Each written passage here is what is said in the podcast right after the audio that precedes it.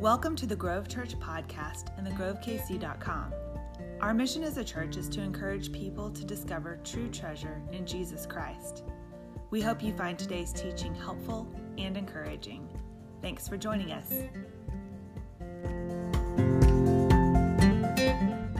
Well, good morning. Welcome again to the Grove Church. If we've not yet met, my name is Christian Williams. I'm the lead pastor of the Grove, and we're continuing a series called One Small Step. Last week, uh, we looked at the restoration of the Israelites, this key moment in the Israelites' history. And we saw that just like them at that key time in their restoration, it's easy for us to think that the small stuff doesn't really matter. Uh, and what we saw last week is that God really does pay attention to that small stuff. And he, he not only pays attention, but he uses it to do big things. I, I came across a statement from author Warren Wiersbe, which is just another way of saying what I mentioned last week, but it's so good, I, I think it will really help us be reminded of what we're looking at over the course of this series. He says this Bible history is the record of God using small things. When God wanted to set the plan of salvation in motion, he started with a little baby named Isaac. When he wanted to overthrow Egypt and set his people free, he used a baby's tears.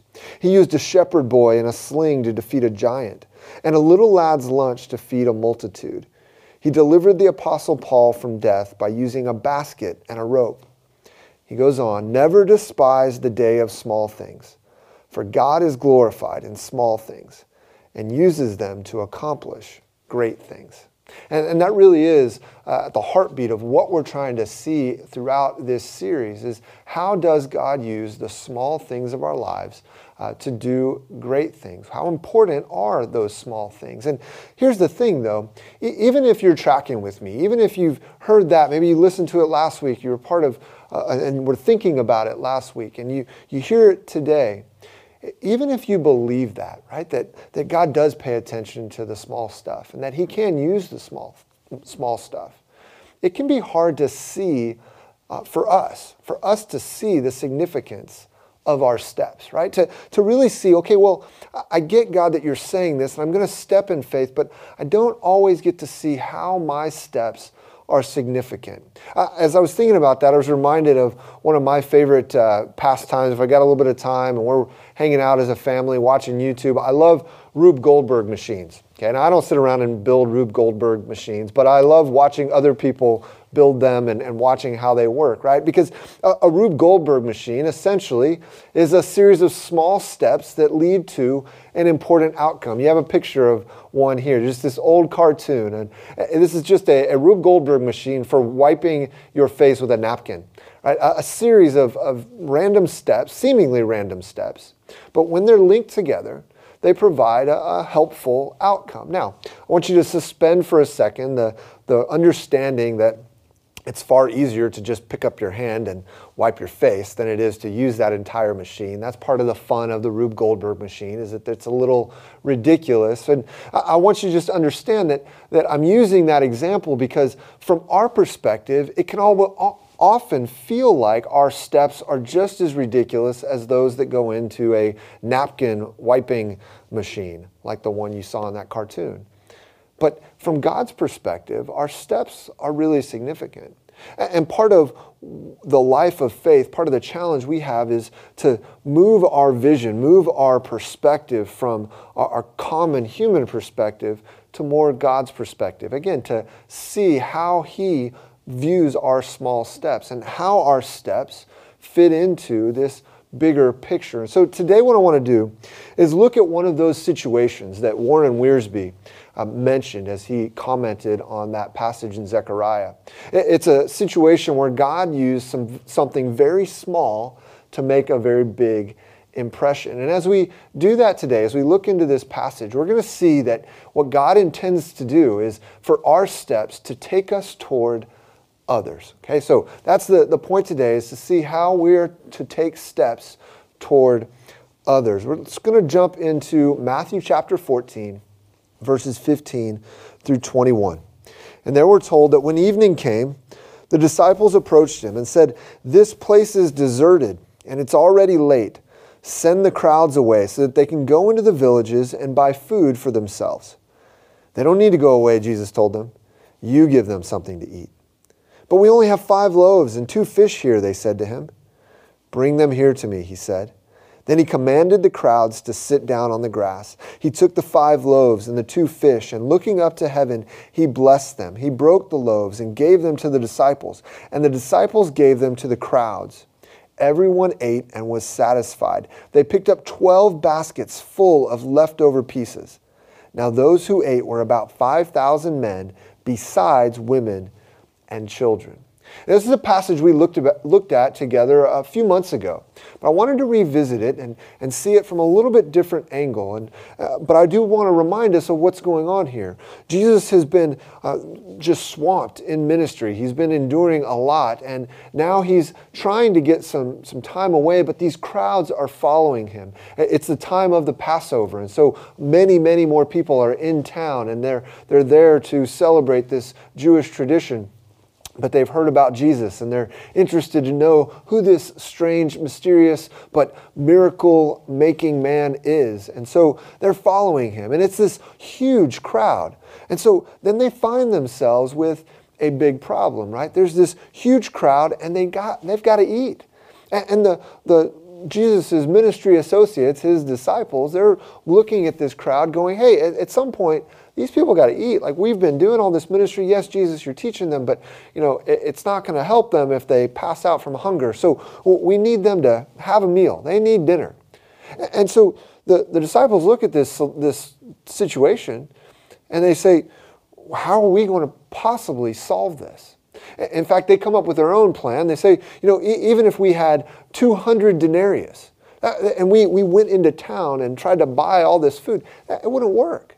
Right? What they're saying is even if we had eight months' pay, that, that's what they're looking at. They're making a, a suggestion. They're thinking it would take, because a, uh, a, uh, denarius the, was about a day's wage. They're saying if we had eight months' pay, this massive amount of money, and we went into town, that still probably would, wouldn't be enough to feed this crowd one meal. It seems impossible. But at some point, Jesus looks into this whole situation and he says, No, we have a solution.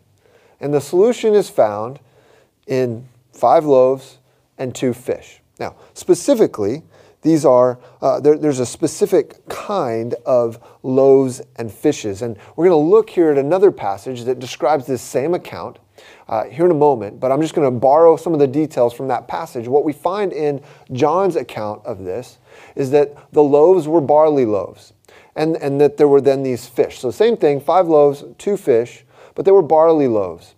Barley was a common food for the poor. Uh, this was not something where you know the, the really well-to-do walked around with barley. They wanted wheat, but the poor had barley. And then there was fish. And the likelihood here is that these were dried or pickled fish, right? The best thing I can compare it to uh, for today would be like a can of sardines. But these were probably a little bit bigger fish, and, but it's the same thing. It's something that you can take with you and keep preserved and, and go on a journey and this still work out.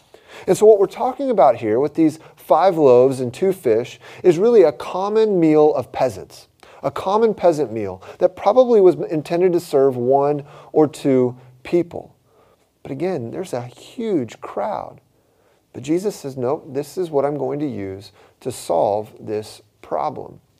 And, and we start to get a glimpse here in this passage that that God is going to do something huge through this. In fact, He's going to make a very big impression. The result of this situation and the way that Jesus sets out to handle it is He's going to make a big impression. And that impression involves what, what we're told is 5,000 men plus women and children. So the likelihood here is that there's maybe close to 20,000 people in this crowd. It's a massive crowd. And, and again, you can see why the disciples are so bothered by that, why they're so just overwhelmed by what is it going to take in order to make this happen. They don't think there's any way for them to handle this situation. And what we find is as Jesus deals with this situation, as he's miraculously feeding this crowd, this massive crowd through this common peasant lunch, what it does is it connects Jesus back to the past, the, the things that are happening here, where God, where Jesus is providing uh, this, this sustenance. is meant to be a link to take us back into uh, the Old Testament, back into the history of Israel, and realize Jesus is the better Moses. He, he's doing like Moses did in the life of the Israelites, but he's going to do something even more, even greater. And so it, it, the, the details here are meant to link back to Moses, but it's also meant to set our sights forward into the future to realize that Jesus has come to usher in this bountiful kingdom. The generosity here, where, where there's all these people provided for and there's stuff left over, is meant to help us see that Jesus is ushering in a kingdom of generosity, a kingdom of bounty. In fact, this account ends, as we, again, if we look over in John 6, this account ends with people trying to make him king because the people are, are recognizing wait, this guy is like the one who was to come, like the better Moses that we were told about back in the Old Testament. But he's also doing something that is better than anything our current leaders can provide. And so they say, if, if anybody is going to be this, uh, this Messiah, this leader, this general who's going to take us to heights of, of who we want to be as the people of God, it's got to be this guy. But they misunderstood exactly how Jesus was going to operate, how he was going to usher in that kingdom. If we go back to last week when we looked at the book of Zechariah and the fact that there was this group despising the day of small things, that group would have seen this same situation and gone and had the same response, most likely they would have said, Oh, look, all, that, all those small things that we were despising, we now see that they're coming true. The, the good, the, the full restoration that God is doing, it's coming true. And so we can see and understand why they made this mistake, but Jesus says, No, you don't get to determine and dictate how I lead my kingdom it operates differently. In fact, we said last week that the kingdom of God is subversive. It, it looks smaller than it really is on the surface. But eventually, when God, in His timing, when it's ready, it becomes bigger than we can imagine. And so, again, that's what we're seeing going on here. But with, with that background in mind, as we think about this situation, I want us to, to learn a couple things, pull out a couple things that I think are, are really just glaring for us but are important for us as we think about our own steps, the, the small things that make up our days. And the first one is this that in God's hands, seemingly big problems provide him with a big opportunity to make a big impression. Okay. I want you to notice Jesus, he's given the, the fish and the loaves, and it says that he takes them and he, he, he blesses them. Or again, it's mentioned elsewhere that he thanks God for them. Here's Jesus, God Himself, taking these things and in his hands, as he blesses them, as he invokes the blessing of God the Father upon these things, they are transformed. They are used in this massive way. And, and, and so it's a reminder for us that as we face big problems, they really can be an opportunity for God to make a big impression. I want us to now turn over to John chapter 6, where we see another account of this situation. Verses 4 through 7, it says, Now the Passover, a Jewish festival, was near. So when Jesus looked up and noticed a huge crowd coming toward him, he asked Philip, Where will we buy bread so that these people can eat? He asked this to test him, for he himself knew what he was going to do. Philip answered him, 200 denarii worth of bread wouldn't be enough for each of them to have a little. Okay? Now, I want us to, I just want to make a real quick comment because if you're tracking with me, you may go, hold on a second. The way that account read, John, and the way this whole thing goes down is different than the way Matthew describes it. What's the deal? Because in Matthew's account, it says that the disciples came to Jesus and said, How are we going to feed these people? But here in John's account, it says that Jesus goes to a disciple and says, How are we going to feed these people? So, which is it? And oh, is this one of those accounts where, or one of those situations that i have always worried about where the Bible's contradicting itself and now I've got to watch my whole faith crumble because I, I came across one of these? No. okay. Uh, right? I mean, if that was really the case, I, would either, you know, would have, we wouldn't be doing this or I, I would have just tried to hide it, right? No, we're not going to hide it. This is, that's not the case. In fact, there's, there's ways where we can understand when sometimes uh, these accounts, they don't seem to exactly match up in our minds. There's explanations for this. It doesn't have to make our faith crumble or, or even question our faith. In fact, think about this, right? You've got two different perspectives, and there's two different reports in terms of how did this whole thing go down. Now, they may be different, but they're not contradictory. In fact, it says that on the one hand, the disciples came to Jesus in, in Matthew, and they asked him a question. Here it says that Jesus turned to a particular disciple, Philip, and asked him a question. And so it, it could have been that both of those happened, that Jesus talked to Philip, and that at some point the disciples came to Jesus. And, and somewhere along the way, they worked this thing out. The, the details don't contradict each other, they're just different perspectives on the same story. Uh, but I want us to notice, right, what Jesus sees here is an opportunity. They see a problem, but he sees an opportunity. This is a test for Philip, is what John describes it as a test for Philip. But it's a lesson for all the disciples. They're going to see something that's going to give them a greater glimpse of who Jesus is and what he's all about. But this is all coming out of this big question, right? Which is how in the world will we deal with this problem? How in the world will we deal with this? And it's a question that we all face. We, we all come up against things where we say, How are we going to deal with this? In fact, we're beginning a new year looking back on a year that was filled with this question How in the world will we deal with a pandemic, a global pandemic? This thing that some have even described as a plague. This, this is what our, our year has been made up of. And yet here we are, right? Here, here we are after nine months of, uh, maybe more, of plugging away um, and dealing with all the curveballs that have come as a result of this giant problem. And we've, it's been a year just filled with trying to solve one problem after another. How are we going to make worship happen? How are we going to keep people helping each other, loving each other, growing in the Lord? All these different situations. Not that's just as a church, but but as well as our individual challenges. How are we going to continue to make ends meet? How are we going to deal with our businesses or our jobs when they're changing? There's been all these challenges. And again, the question has been how in the world will we deal with this?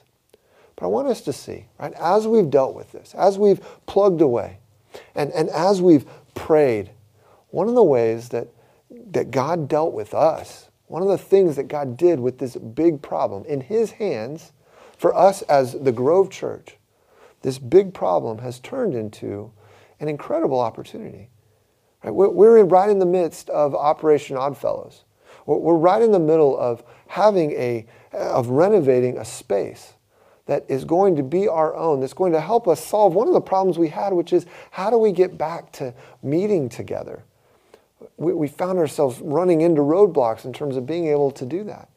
And here's God providing for us. Now, He's not provided for every church the same way He has provided for us. But I, I, can tell you, I know a lot of, I have a lot of friends who are pastors of other churches, and I've watched how God has provided in new ways, even as they've faced these big challenges, these big problems. But here we are, re- renovating this building on Locust Street. And I find there's a little irony in the fact that we've been dealing with a world plague, and God put us in a spot that's on Locust Street right? One of the, the plagues of the Bible. I'm not getting all weird. Don't, don't take that too far. But, but I just find the, the, this fun irony in that. That out of this plague, God has put us on Locust Street in this place where He's showing that He can handle big problems, that they are an opportunity for Him to make a big impression. And that's exactly what He's done. I, I want to re- give you this update now, we've been, again, plugging away. We've been working hard. We had a budget that was getting us in the door, that was the bare bones. Hey, this is what it takes to, to jump in and take advantage of this opportunity. And in the time since then, in the time since late October, early November, when we made this commitment as a church, we've seen God come through and solve our problems in a massive way.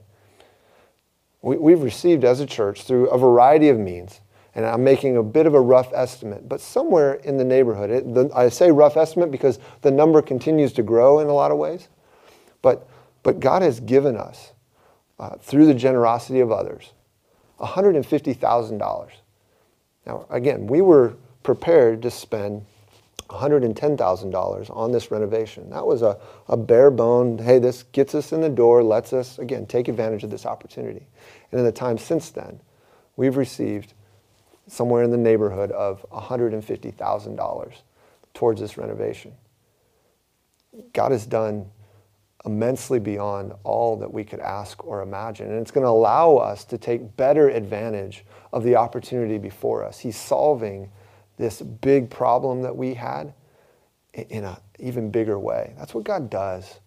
He takes big problems and he uses them to make a big impression. I hope you will rejoice with me. Those of you who are, you know, maybe you're, you're here, you didn't know about all of this, but, but you have been tracking with us. Man, this is exciting. This is something to praise God for, for his goodness to us. And it's also an opportunity. I mean, it's a further opportunity and a responsibility that we be good stewards with that that's come in. So I want to rejoice in that. But I want us to notice the second thing. As we think about big problems, I also want us to see that in God's hands, seemingly small contributions provide us with a big opportunity to make a big impression. Okay. God's hands allow for big problems for him to provide him with an opportunity to make a big impression. But small contributions provide us with a big opportunity to make a big impression. I want you to hear again Matthew 14, 17. This is the response to the big problem, right? This is what the disciples say to him. We only have five loaves and two fish here. They look at it and they go, This is all we've got.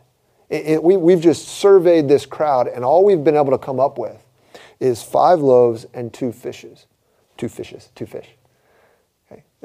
And yet, God's going to do something with that.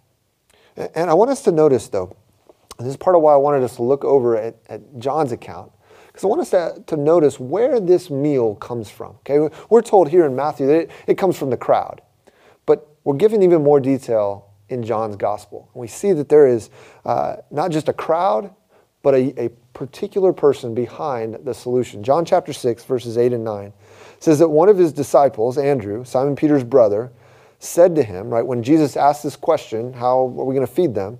He says to him, There's a boy here who has five barley loaves and two fish. But what are they for so many?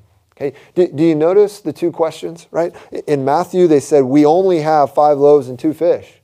And here in John, Andrew says, What are these five loaves and two fish for so many? It's the question that plagues us, right? Is how in the world can this small contribution actually make a difference? Now, that's the question that the disciples are asking, but I want us to think a little bit, kind of use our, our you know, God given imagination um, and, and think a little more deeply here. Right? Because I, I want to, we can see how the disciples are processing this, but I want us to imagine what was going through that young boy's head when, he, when it was asked of him to give up his lunch to feed this crowd, okay? Now, now notice, this whole crowd, this is all they're able to collect, which means that out of this whole crowd, there's one guy that's actually prepared for the day, okay? I find that funny. There's one person who's actually prepared and has a lunch or, or has a dinner. Maybe everybody else had already eaten something earlier in the day. This guy had skipped a meal. I don't know. But out of all of this, they find one person who's got something to offer. And now we don't know what was that encounter like when the disciples came to him. Was it one of those, you know, voluntold situations, right? Like, hey, yeah, I'll give up my, sure, okay, I guess I'm going to give up my lunch. I don't know. But he does. And you can imagine, though, as he's being asked about this, the questions going through his head. Most obviously, well, if they're taking my five loaves and two fish, what am I going to eat? Right? I mean, that's a, a natural question. But there's also this other question similar to what the disciples are asking, which is, well, what difference will this make? I mean, okay, I guess you're going to take my lunch, but and, and I guess I'll I'll live with that, but what difference is five loaves and two fish really going to make? How in the world will this matter? Right? And, and that's the question that, again, I think pops up for us as we look at our own steps, our small contributions. We wonder how in the world will this even matter? Many years ago, from 2008 uh, through 2010, I pastored, some of you know this, I pastored a church called Breakthrough Church. It's no longer in existence. It was a collegiate church that had existed for about four years prior to me becoming the pastor. Uh, the founding pastor left to go out to the West Coast, and he planted, he went on to plant a church in the San Francisco Bay Area that has, in the, the 12 or so years since then, has uh, it's, it's exploded and it's got multiple campuses and they've reached hundreds, if not thousands, of people uh, for the Lord. It's been amazing to watch how God has worked powerfully through him. He's a good leader, he's a godly man, and they've done a tremendous work there in the San Francisco Bay area. I then came on and, and became the lead pastor of this church at U- University of Texas at Arlington. Well, I led that church for two and a half years, and uh, as we were as the that we were into that third year, it became clear to me that that it was time for that chapter to end.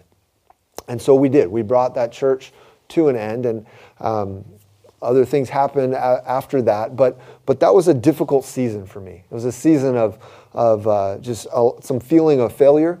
Um, I was also appreciative of the the time I'd had, but it, it was a time where I was questioning what what good was this? What, what good have I personally done in leading this? Right? I could see the benefit of, of what had come before, but in my time, it was there was just some soul searching or, or some questioning, and some of that was okay and good to, to evaluate and, and ask some questions about lessons learned, but some of it was just this difficulty of feeling like, man, I, my contributions were, were really just pretty small, and they didn't make much difference.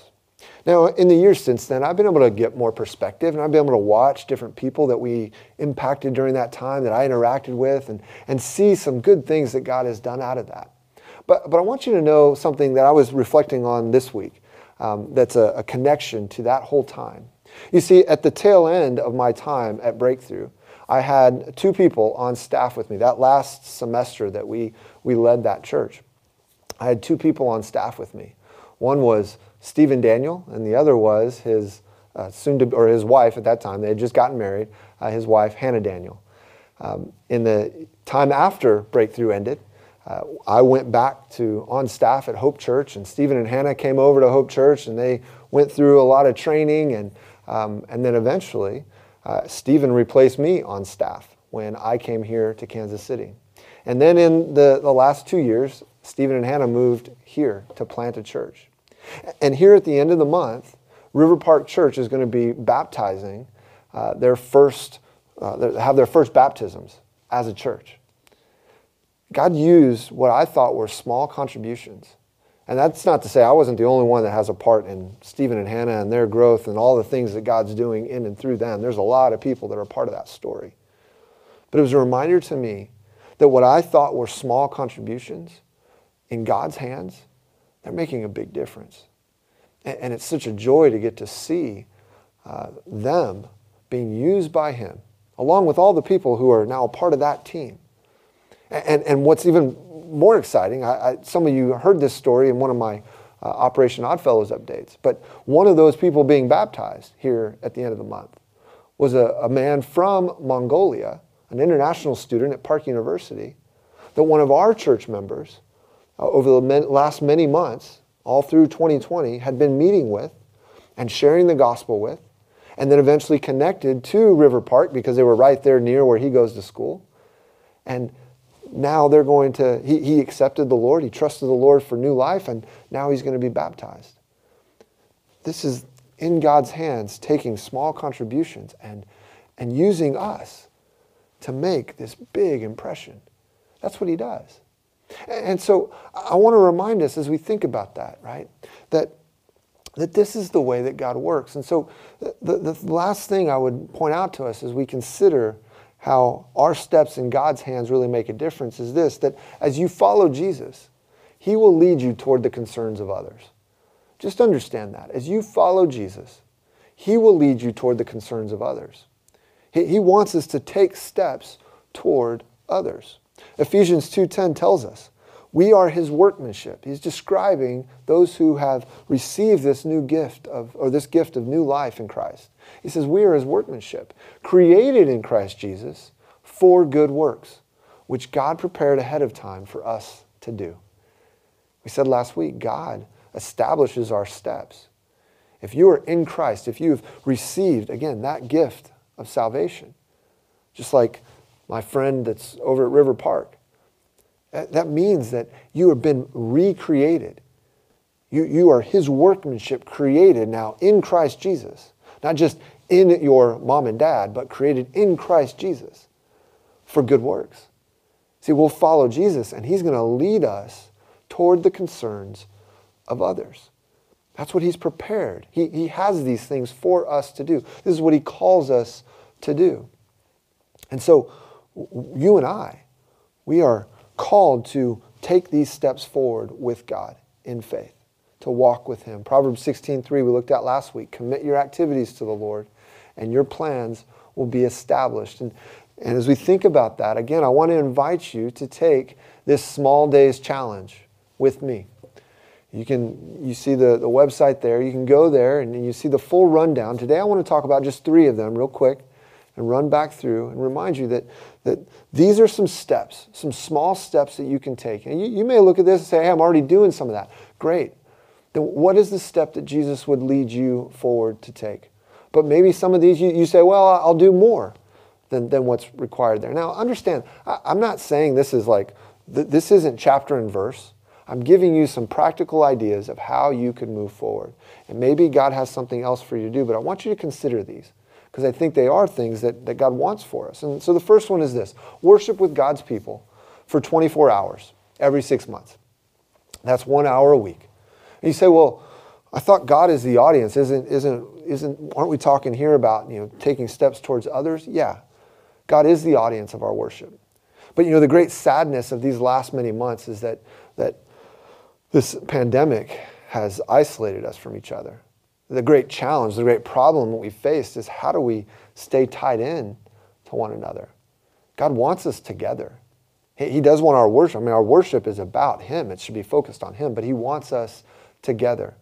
And so I want to encourage you to, to think about eh, making steps to gather with God's people in worship. You say, well, I'm still really concerned about COVID, and I, I, have this reason and that reason that I'm not prepared to go and gather with a group. And I understand that, and I perfectly respect that. And in no way do I want to do any kind of weird, manipulative anything that would suggest that you need to leave those concerns behind altogether. But I do want to say this I, I do want you to consider and make sure that your reasons for not gathering with God's people in person are that you, you have specific health reasons that would keep you from that. That, that this isn't a situation where you're, you're just not re engaging out of fear or you're not re engaging because of convenience. I know the pull to pajamas and your couch.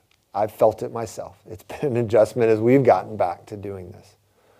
Um, and, and so, again, we have each before the Lord, we have to make good decisions for our family. We have, you have your own conscience before Him to deal with. But I do want to, I do want to commend to you that God wants us to be together. And this is perhaps a step you could take. Maybe the step is simply to say, you know what, I need to get back to actually re engaging with things online and making sure that I'm, I'm staying engaged on a regular basis with God's people. I can't be with them in person, but I can at least be a part of the same things and we can walk forward together. I want to encourage you to do that. The second thing, the second step for today is to think about giving one day's income each month to support God's mission. One day is essentially 5% of your income. Okay. Now, again, I'm not, I don't know everybody's financial situation. I do know that the biblical standard for giving as Christ followers is 10% but maybe you have not been there and, and maybe you haven't done anything. And so this is meant to be a initial small step to say, would you at least consider trusting God with that step? Now, maybe for you, it's moving beyond one day's giving to two days giving to 10%. Maybe for others, it's stepping beyond even that 10%. But, but I want to remind us that as we give to God's mission, to, to support God's mission, we're working together to spread the gospel in the real world where things cost money. And as we've done that, right, as a church, we've been able to support church planting, four different church plants around the United States. We've been able to be a part of rebuilding together KC projects where we've gotten our hands dirty in helping uh, fix up people's homes that have, have, come into disrepair. We've supported Level Up Kids, a, a minute, or a, an organization that provides, or, um, I'm sorry, that provides dental care and eye care for kids in our community. Refuge KC, a ministry that exists to help refugees learn the hope of the gospel and, and find practical uh, help as they transition to this country. We've been able to support Rachel House, help not just women, but families um, make a choice for life and, and learn to uh, uh do all that's needed in taking care of an unplanned pregnancy and be able to love that new child. We're a part of helping with North Kansas City schools and, and caring for students in those schools. We've been a part of projects in the city of Gladstone to make that a, a better place to live. We're engaged in, in loving our neighbors and prayer walking and now in renovating this building. Those are all things that, that take money. But the money isn't the end all be all. It's the ministry that we get to do, the spread of the gospel that we get to be a part of. And so I want to encourage you to consider being a part of that. And then the last thing here is to serve 24 hours on Operation Oddfellows. I want you to see a picture. Some of you have seen this if you've been in the building. It's a man hour counter. You've been walking in going, is that an abacus? I don't know. What is it? Um, but it's a man hour counter. Uh, everybody that has come, that's a part of the Grove, that's come and served in some capacity over the last many months, has got a, a little tube. And what I'm asking you to do is every time you come to drop one of our 3,000 ball bearings in your tube to represent the hour that you've spent or the hours that you've spent. It's meant to be a visual reminder that, that this isn't just happening because we've got some money to do something. This is happening because we as a people are coming together and putting in our own time and resources, blood, sweat, and tears to make this thing happen. And what we're going to do, uh, this is why we're collecting those, those ball bearings that way, is that when this project is completed, we're going to pull all those ball bearings together and we're going to create a, a shadow box of sorts uh, that will be the Grove leaf in relief. It'll be plexiglass and you'll see the Grove leaf. And we're going to pour into that, that box all the hours that went into renovating Locust Street to allow for ministry to expand there in Gladstone. And it's going to be front and center as people walk in and they're going to look at this new space and be reminded, all of us that have contributed and all the new people, it will tell the story of us as a people coming together, putting in that time to make this possible. I want you to be a part of that. I want you to consider coming. You, you, may not make it to 24 hours. We've got plenty coming up over the next couple months, especially February and March. There's going to be a lot of opportunities for the work to ramp up, to become more general again. It's been a little bit more specific. Um, but there's going to be lots of different ways that you're going to be able to pitch in. People ever from of all ages. We've had kids in there as young as four years old pitching in and helping make things happen. We've had folks much older than that, okay, helping make things happen. And I want you to be a part of Operation Oddfellows. Consider maybe serving 24 hours over the next few months through either a couple nights a week at different points, bigger time gaps on a Saturday to pitch in and help make this possible. Again, in God's hands, no problem is too big and no contribution is too small. Let's walk with Him and let's see what He does. Let's see the impression that He'll make. Let's pray. Father, I thank you.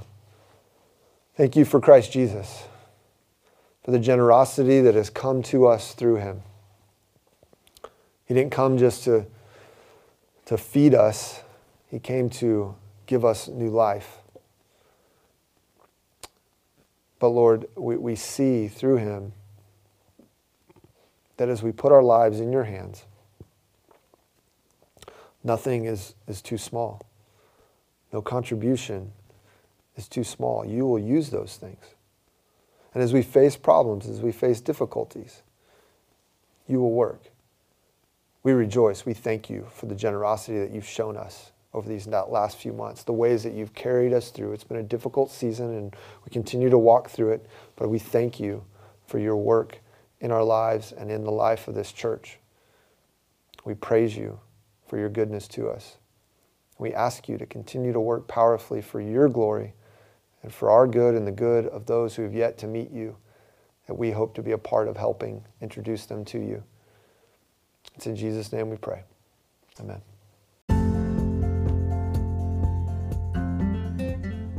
Thank you again for joining us today. We pray that you were encouraged by the message and equipped to take your next step with Jesus. Visit us online at thegrovekc.com for more ways to connect with us. And join us again next week for another podcast from the Grove Church. Have a great day.